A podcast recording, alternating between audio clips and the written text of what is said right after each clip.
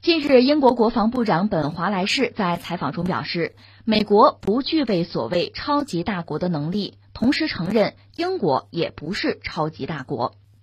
据《卫报》九月二号报道，英国国防部长华莱士在接受采访时表示，英国很明显不是一个超级大国。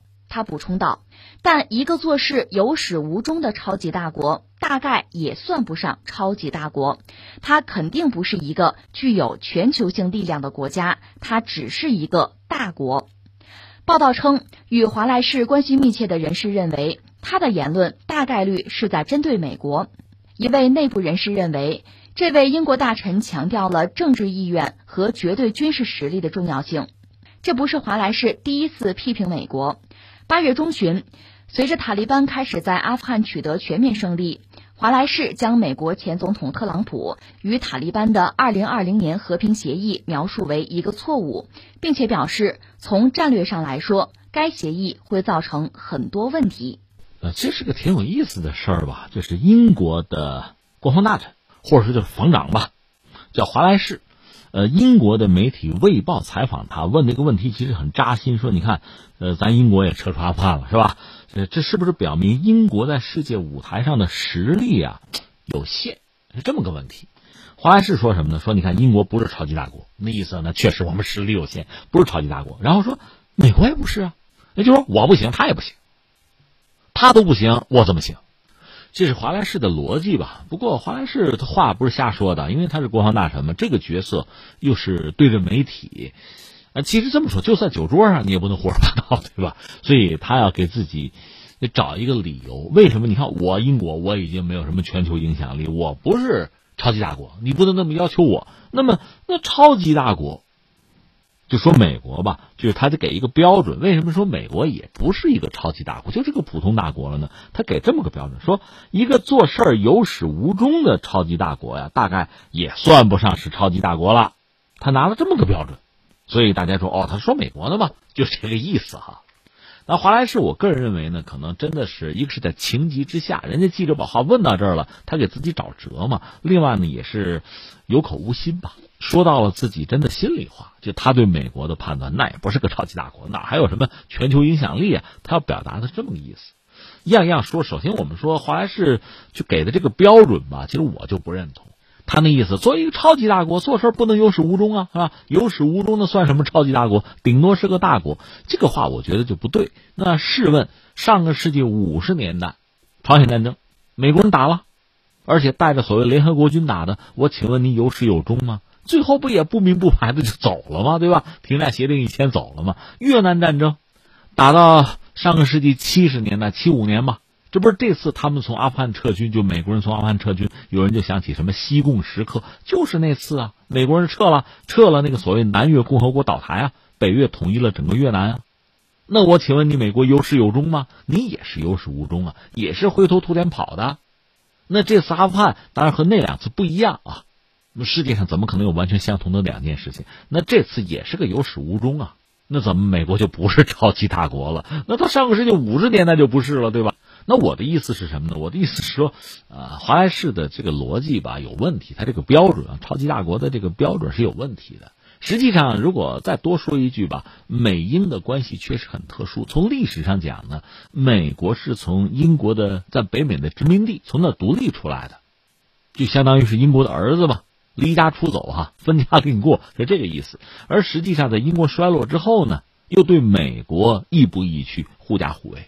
所以你看，在网上有些年轻人可能不怎么懂历史啊，翻回来说英国是美国的儿子，这话也有啊。就他们两个关系比较特殊。但是我倒想说什么呢？就是英国人在历史上做日不落帝国，做一个全球性的霸主，在那个时候，他其实也是，呃，以算计为主，以动脑子为主，而不是使蛮力。你看历史上英国人真打仗和谁死磕，反正一战二战是确实哈，但是呢都是有很多盟友支持啊。他平常就一般说来，英国作为一个全球霸主，更多的是什么呢？是联络其他的国家，让他们替自己上，让他们替自己火中取栗做马仔。比较耐人寻味的，你看一战二战很有意思，一次大战英国是打赢了，呃，德国是战败国。到了巴黎和会呢，那对德国就进行很严厉的惩罚呀，搞他呀，弄死他呀。但是没有，英国不敢，为什么呢？离岸平衡手啊，把德国彻底搞死了，那欧洲大陆你法国就做大了，那哪行啊，对吧？我还指望德国对法国形成一个遏制呢。包括在二战之前，你看英国那个首相张伯伦不是有什么绥靖政策吗？对纳粹、对希特勒的各种无理的条件就唯唯诺诺，一直在往后退。为什么？他喜欢希特勒？不是，他只是想。扶持德国，让德国对法国形成某种牵制，只不过账算错了嘛？这是英国人的算计，作为一个大国帝国的一个算计。那美国人在朝鲜战争、越南战争其实也很有意思吧？他打到最后发现赢不了，赢不了我还打什么劲儿？我走吧，空耗国力的事儿我不干。他也有他的算计。这次的阿富汗也是这个样子，你已经耗了二十年了。呃，拜登不是说吗？你再耗下去，那那中俄才高兴呢。我不耗了，我走人。这是止损。丢人现眼归丢人现眼，但是这个事情，咱们作为旁观者来看，第三方来看，他这么做其实还算是明智的。他一直耗在这儿，他蠢呢。其实打这二十年已经够蠢了，继续耗下去是更蠢哈。那么从一个大国来讲，甚至从一个什么超级大国、一个帝国这个角度来讲，聪明总比蠢好吧？所以华莱士的这个判断，我个人谈不上认同。那翻回来说，这个所谓超级大国到底有什么标准呢？所谓超级大国，只不过是一股独大嘛，在全球范围内各个主要国家、主要经济体里边，它的政治、经济、军事等等各方面的实力都远超过对手吗？远超过其他成员吧？这么来讲，但是作为一个超级大国，按美国人那个电影所说的嘛，就你权力越大，责任越大呀。那你应该为整个世界提供公共服务产品啊。咱们先不说个人感受如何，就是以前美国至少还提供。甚至全球反恐也算是提供一种公共服务产品吧。现在他不愿意提供了，这才是一种萎缩，才是一种衰落，才是一种退步。所以我觉得你要说美国不是个超级大国，这么说拿这个做标准吧，或者说你看它的国力、它的 GDP 在全球的这个总盘子里的比例在下降，这个是货真价实的在衰落，这是一个啊。第二个呢，呃，刚才我们谈到提供这个全球的公共服务产品。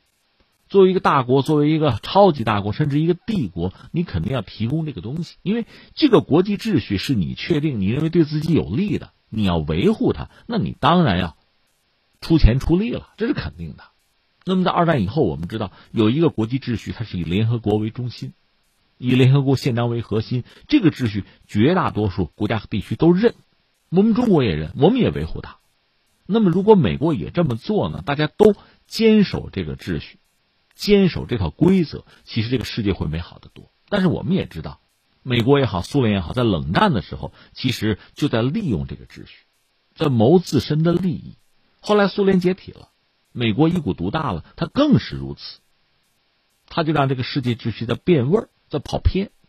你作为一个超级大国，唯一的一个超级大国啊，你不能够维护好这套秩序，反而是让这个秩序更多的为自己所用，为了一己之私。做了很多破坏这个秩序、破坏规则的事情，那你把你自己的合法性、合理性，把你自己作为超级大国的基础也就破坏了。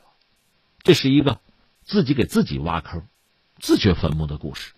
当然，我们这套嗑不知道华莱士是不是认同。